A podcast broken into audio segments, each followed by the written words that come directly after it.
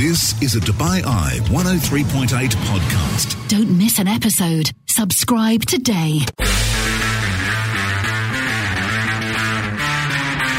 I'm Chris McCarty. And I'm Robbie Greenfield. And this is the Extra Time Podcast. We're asking you to tell us your thoughts on the greatest ever Premier League signings. And I think this was debated last night on Monday Night Football. Yes, it was. Jamie Carragher, Gary Neville, who really have chiselled out wonderful media careers, hugely respected over there in the UK and beyond. Of course, Jamie, Liverpool legend, Gary Neville, very much a Manchester United legend. So they've picked two players that represented their clubs, of course, with great distinction. And the two of those boys had the debates. And listen, let's put it out there, the five that they came up with. And I think there's various criteria. It's a bit like our infamous GOAT show. You need criteria in order to make a real good fist of this and a real good discussion of this. And they looked at various things in terms of the cost, your impact, your longevity. So the five, they didn't actually name them in any particular order. The five they put forward: Jamie Vardy, £1 million, I think he was, from Fleetwood Town, who were, remember, he came from non-league, for goodness sake, now leading the line for Leicester, the scourge of many a Premier League defence when Leicester won the title. So he was in there. Alan Shearer, you go back to 1992, £3.6 million, which was then a record, I believe, that Blackburn paid Southampton. 34 goals he scored the season that they won the Premier League title. He scored even more the next season, but they didn't finish well. Didn't win it. 34 in that 94-95 season that Blackburn were crowned champions.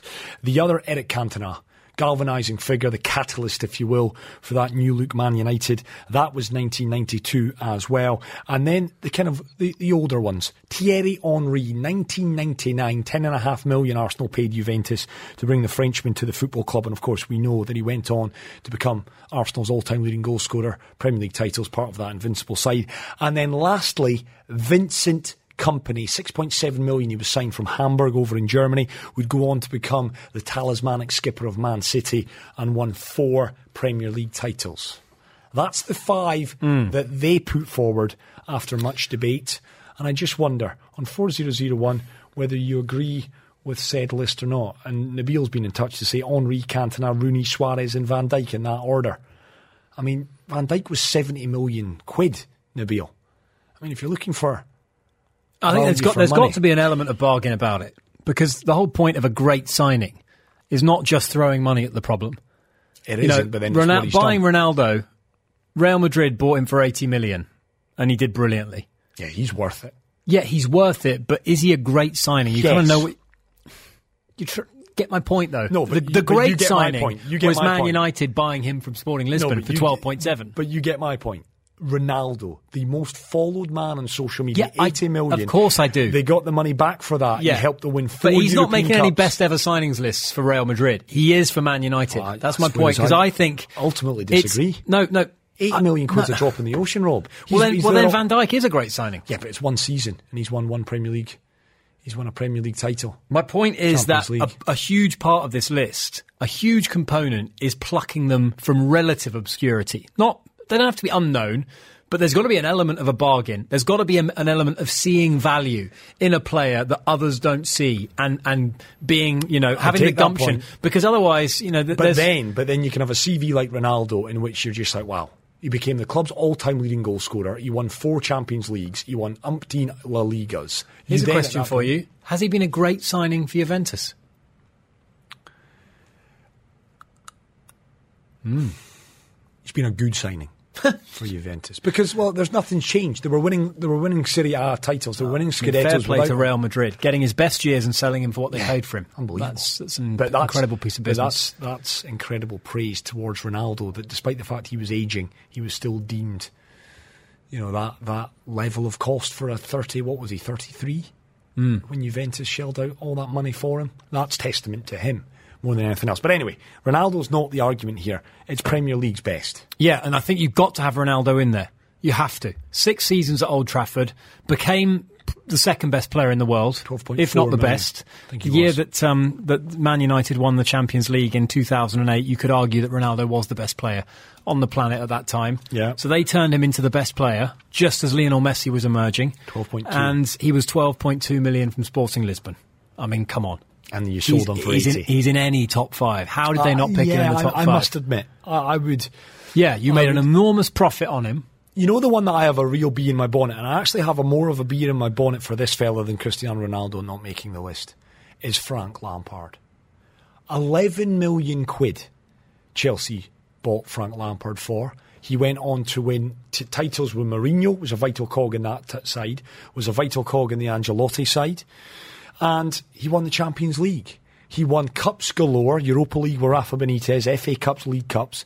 He was 11 million quid, and not only that, he went on to become Chelsea's all-time leading goalscorer from midfield. 11 million, he's not made that top five. I don't get it. Listen, Vincent Kompany, as good as he is, I personally believe, and a lot of people might disagree with this, I think City would have had their success had Vincent Kompany been there or not. Not so sure about that. I think they would have. He was injured for half the time. He was injured. I mean, he pretty much, he was a critical in getting them over the line against Liverpool that season. That goal he scored from 25 yards. Like come on. Cracking goal. Yeah, but he was. Are you telling me that Vincent Kompany was more important than Frank Lampard? I'd say he was almost as important. So who drops out of the top five? You're just basing that on goals. I'm basing on titles as well, longevity. Yeah, Vincent Kompany won 4. And Frank Lampard won 3 with Mourinho, 4th with Ancelotti. Okay, so they both won 4. But obviously Lampard had a Europa League, a Champions League, and umpteen FA Cups. I'll get their exact list, but he won the Champions League, and I know for a fact that Vincent Kompany didn't do that. I think you've got to have a defender in the top five. Why? You do, because defenders always get discriminated against. Let's go Nemanja Vidic. They do. Players of the year. Defenders don't ever really get the credit. Let's go Dennis Irwin, if we're going any blooming defender. But yeah, looking at I'd actually throw Sergio Aguero's name in there. Why not? Well, he is just relentlessly underappreciated, that guy. He really is. He's never won PFA Player of the Year. He was signed from Atletico Madrid for about £27 million, which looks like a heck of a bargain right now. Mm. To be fair, given what he's done for the club, honestly, he doesn't appear in enough of these lists. Frank actually only won 3 Premier League titles. You forget, he kind of left before Jose came back for the second spell. So he had 3 league titles, 4 FA Cups, a couple of League Cups, crucially the Champions League and the Europa League. And he was Liverpool there. He was Chelsea's all-time leading goal scorer. Paul has been in touch. Thank you for your message, Paul. His best 5, if money comes into it, he says it does get a bit complicated, but best 5, Cantona, Salah, De Bruyne, Van Nistelrooy and Henri. Yeah, I think a bit misty-eyed there, Paul, on Van the Man, as much as I loved Ruud van Nistelrooy. Oh, come on. He didn't. He was in that little weird spell where Man United were a bit in transition. Remember Veron? They won it in 2004. I think he actually only walked away with 1 Premier League title in Man United. He won the FA Cup against Millwall, didn't he? And then I think there was a League Cup in which he was on the bench against Wigan. That's just weird knowledge if I'm remembering correctly. But Ruud van Nistelrooy's CV at Man United, full of goals, did not translate to success. And I think it's one of those ones that... Remember, he was the one falling out with Ronaldo at the end of his tenure, and that's why he was left on the bench in the League Cup. Fard has popped a very rascal choice in for his last one. He says, in no particular order, Thierry Henry, Aguero, Mo Salah, Kevin De Bruyne, and then Raul Jimenez. Oh, come on, Fard. Raul Jimenez was 30 million quid. The most outrageous in terms of value for money has got to be Vardy.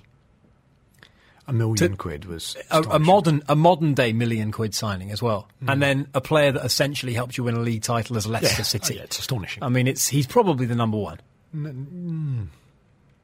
Peter Schmeichel, Sol Campbell, Czech, Van der Sar. Sol Campbell's a great shout. He was a Bosman for Arsenal, remember? Still remember that. Back in the day, Rob. And how much did he move to Spurs for? He came through at Spurs.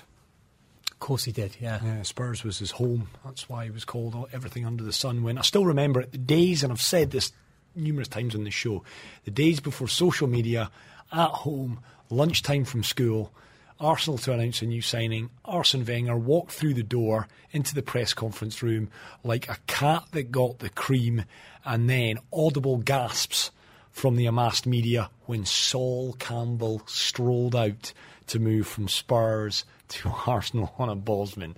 He would be up there. That's a great shout, an actual fact, from one of our listeners. Peter Schmeichel, I think £505,000 all the way back when Brom beat Man United. Well, that is a great signing, isn't it? Right up there. If you're saying Jamie Vardy £1 million quid, I'll see your £1 million quid and I'll raise you big Schmeichel for 500,000, which at the time, it's all relative. Nemanja Vidic? Yeah, he was 7 million from Spartak Moscow. The good thing about that, Man United beat Fiorentina. More importantly, they beat Liverpool to his signing. He had a rough 6 months, him and Pat Rees, when they joined. They both joined in the January, and then Nemanja just went on to become an absolute man mountain for Man United. I've got a soft spot for Nemanja. He would always be the defender that I would go to, because aside from Torres, and he takes real umbrage to the notion that Torres gave him the runaround, he was colossal for Man United. We're all entitled to a couple of bad games. He had a few against Fernando Torres. Two, I think. Fernando Torres, run him a merry dance at Anfield, and then, was sent off in the 4-1 defeat in 09. I think he brought him down on the edge of the box. Yeah, you see these myths, they come up. And yeah, I did an event with him here, and I brought that up. He did not take too kindly to that. Gave him the death stare. Lovely guy, though. Loved Nemanja. Really genuinely lovely man. Actually did, here's a funny little story, did his coaching badges with Graham Potter at Brighton. Or when Graham was at Östersund. Spoke very, very eloquently about Graham. And yeah, just a real good guy, Nemanja, and an absolute warrior on the pitch. Definitely. This is Extra Time. We'd love to hear from Indian fans. I'm sure you are very much back in and being buoyed by the return to form, the dramatic turnaround in this test series. Not dramatic. I mean, I kind of expected it as well. You say dramatic turnaround. I think quite clearly, win the toss and you've got a massive advantage on that pitch down in Chennai. And it's interesting to see Michael Vaughan and Shane Warren. They've engaged in a little bit of verbal warfare on Twitter, and Shane Warren saying, Michael Vaughan's up in arms about the state of the pitch, that it's not fit for Test cricket.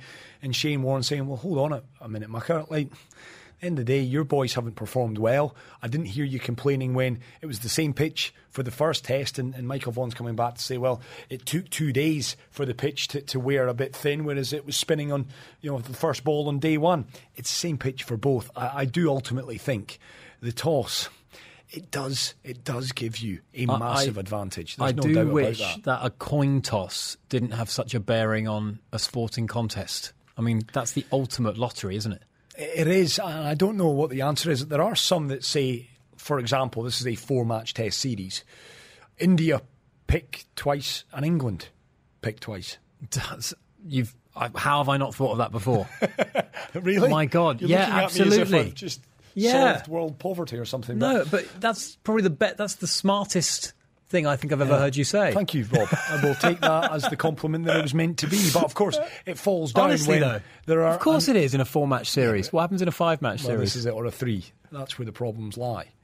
Maybe they do a super over to determine. They both get 2 each, and then they do a super over to determine. Yeah, but who bowls first to choose the super over?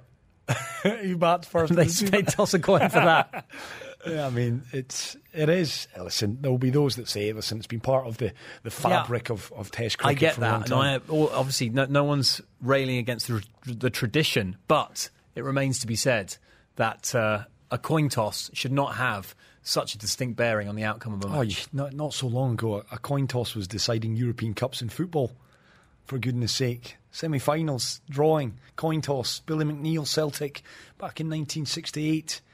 Toss of a coin, I think it was against, was it Benfica in the semi-finals? You win, okay, we're through to the final. Look, is it fair to say that India have just been coin toss or no coin toss by far the superior side in this particular contest? Listen, they have gone out there. Their pride will have been hurt by the defeat in the first test. They have batted supremely well. Rohit Sharma, obviously, the head and shoulders above the rest.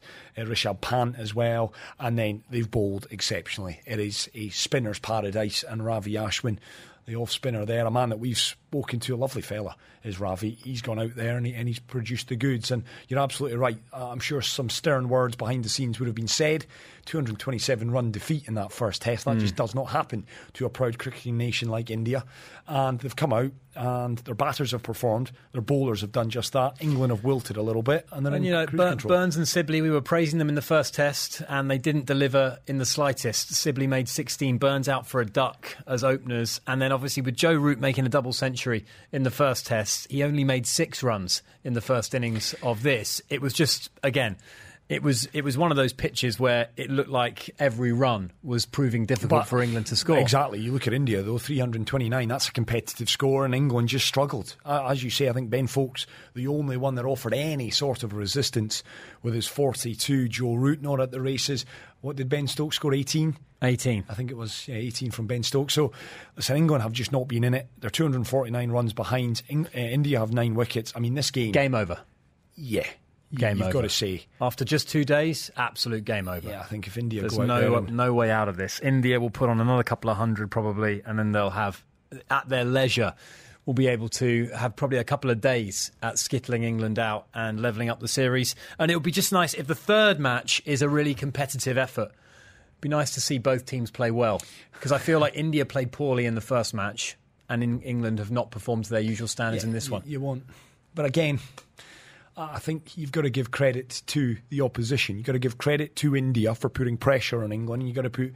You know, you've got to give England credit for the way that certainly Jimmy Anderson in that spell, there were moments, and there have been some incredible moments of cricket skill. Joe Root and Jimmy Anderson from the first test certainly spring to mind.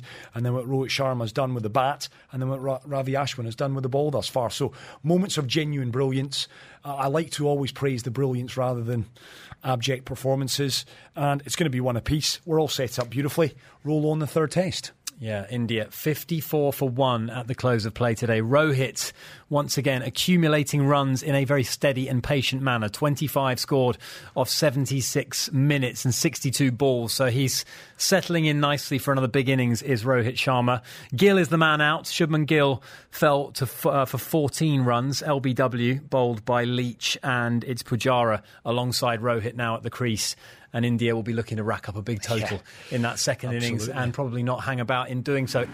This is Extra Time.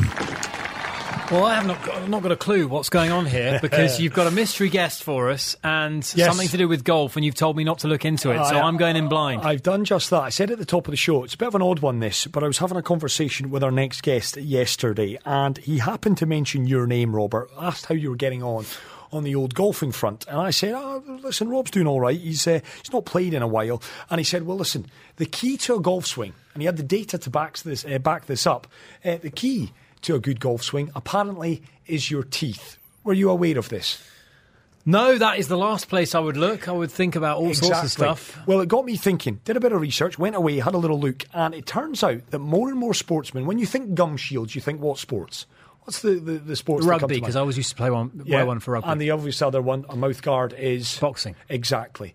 Turns out there's a lot more sportsmen and women wearing what looks like gum shields. The next guest will tell me it's not. And you're now playing around with your teeth thinking, interesting. I'm seeing it in football. I'm seeing tennis players. And I just wondered, I just thought, listen, I don't know, maybe they grind their teeth or something. No, there's proper science behind this. But I'm going to tell you, I will tell you, our next guest will tell you why your teeth may be the secret behind a good golf swing. It's a man who we normally have on talking all things Newcastle United. He's on to talk about the day job this evening. It is Neil Mitchell. We say a very good evening to you, Neil.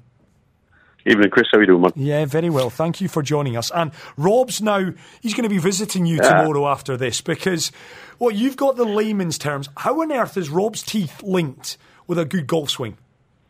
Well, they've been doing a lot of research in some sports into these things that we call MORA appliances. It's an acronym for Mandibular Orthopedic Repositioning Appliance. And I'm lost already. It looks like a mouth guard, basically. And what it does is it gives you a perfectly balanced bite. And they've done a lot of research looking at effectively how your core of your body works from the jaw all the way down to your pelvis. Now, we were talking about this, and I'm right in saying that golfers are actually turning to this. Hunter Mahan, there's a blast from the past. He was one of those, and you were telling me... He's the poster boy for it, is he? Well, you were telling me, Neil, that it was actually bad. The USPGA thought that this was an unfair advantage. They actually banned this. Yeah, they banned them for, I think, 3 or 4 years, because there was a Korean study that looked at... club head speed and driving distance, and it showed you that if you were wearing a properly adjusted MORA appliance, your club head speed and your driving distance both increased. Cool. Oh, okay, right. Can we get the breakdown as to why that happens? Alignment, you know, right? Are we talking weight transfer here? Are we talking centrifugal force? Rob, what's going on here, Neil? You're just talking perfect balance, and there's another study looking at tennis players and golfers. That if you're wearing a MORA appliance, it gives you more power to your shoulder and actually also gives you a stronger forearm grip. Are you free tomorrow? So, But they're popping up in lots of different sports now as well. Well, I was doing a bit of research on this, Neil, and I noticed that Lionel Messi, in actual fact, for a spell. Now, it's one of those ones where the scientists will say it helps. I guess it's each to their own. Some people like to be comfortable. I know when we were talking about this earlier, Tom and I, I'm not a big one for a gum shield. I've been told that I grind my teeth. I need to wear a mouth guard in the evenings. But it's just, I don't like it. I don't like the sensation. But for a lot of sportsmen and women, it comes back to an oft-used phrase on this show. Sir Dave Brailsford, head of Team Ineos, when it comes to the world of cycling, marginal gains, Neil. And a lot of these athletes are looking for those marginal gains. Well, absolutely. I mean, you had James on earlier, and he's talking about, well, I need to hit this time to qualify for the team. So you make him 1,000th of a second quicker. Yeah. He will qualify for the team. If you make me 1,000th of a second quicker, I'll still miss the bus if I'm running for it, you know. Yeah. So what you're saying is, to use that parlance, Neil, if you make me slightly better at golf with fitting this gum shield, I'll still not shoot 72. Well, I tell you what, though, there is some evidence that these appliances also, because they stop you from actually clenching your teeth together, the process of clenching your teeth together produces more stress hormones, cortisol and adrenaline. And therefore, on the golf course, you're less likely to shank a shot. You're more likely to make a better decision and not have a Paul van der Velde moment and climb into the water and try and hit a shot. Can I just say, shank is a dirty word, Neil. Never utter that word. Well, live on Off Script again, please. I'm going to have nightmares now. I'm playing tomorrow. But, well, I'll give you another dirty word as well. Some of these players who get the yips, stop practicing with them in, because it stops you from pulling, it stops those hormones that induce those kind of false shots. Wow, and these are banned from the PGA Tour? They were banned. I'm right in saying, Neil, they have since, though, more studies have been done. They're now allowed, right? Yes. Yeah, I mean, there's one particular sportswear manufacturer's chucked a lot of money into the research and have their own brand of these appliances. And that's how they're popping up in a lot of other sports as well, because obviously the sponsorship opportunities there for players. Of course, people are concurring with you on the text lines, Neil. I'm not sure whether this is someone you've planted to send in a message to corroborate your theory, but Colin Cameron, apparently ex-Hearts player, had pelvic problems and solved it with getting his jaw aligned. Yeah, well, look, there's all sorts going on in sports dentistry at the moment. And if you look at, I don't know if you remember, Arsene Wenger used to send players to go and have their wisdom teeth taken out. Yes, funnily enough, Neil, someone has messaged in about wisdom teeth. So you're telling me wisdom teeth will affect your sporting performance? Well, we're not sure what the mechanism is, but I've got a good colleague, Thanos, who is a sports dentist in Greece, and he works with the three of the Greek Super League teams. And he's been working with the physios, and they've come up with data that suggests that players with impacted wisdom teeth are something like 20% more likely to do a hamstring. Wow. That is crazy. And all this data, and it's all about data. You know, again, you had James on talking about Olympics. If you look at the data that came out of the London 2012 Olympics, a fifth of the athletes reported problems with their oral health that impacted on their training and performance. And now the data says with the elite group athletes, if you make them orally healthy, their performance improves. And it's a metric for performance. Some of it's mind-blowing, because what we're trying to work out now is what are the mechanisms going on here. Yeah, because you've got to work backwards in a lot of respects. Saying that as a general sweeping statement, 1 in 5, you've got to then work out actually what does the science say, where are the areas that will actually impact. The thing is, like I said, you're talking about these incremental gains with a group of thoroughbreds. Yeah. Who, the difference, I get the mick taken out with me by my mates, but the difference between John Joe Shelby and Lionel Messi is probably less than 1%. It's a heck of a big 1%, Neil. Well, absolutely, though, and that's what it is. We're only 2% different to chimpanzees genetically, Neil, No. It's a lot more than 1%. If you watch those two individuals on a football field, there's a good 40% difference between them. I'm telling you that now. Listen, we're out of time, though. How can people, amateur enthusiasts in the world of sport, how can they benefit from, and this is an opportunity for a huge free plug, for Neil Mitchell Dentistry. Absolutely. Come and have a chat with me at Dentist Direct in Tecom. You can find me on Twitter at Geordie Dentist. Just don't expect much sense out of me on match days. I was going to say, there's not much in the way of dentistry up on that social media of yours. It's Newcastle United and then some up on there, but you're a heck of a follow on Twitter and across social media as well, Neil. I'm just amazed, and Robbie's going to be visiting, I'm just amazed that a good golf swing may just be all the way back to your teeth. Amazing stuff. Listen, Neil, thank you so much for joining us.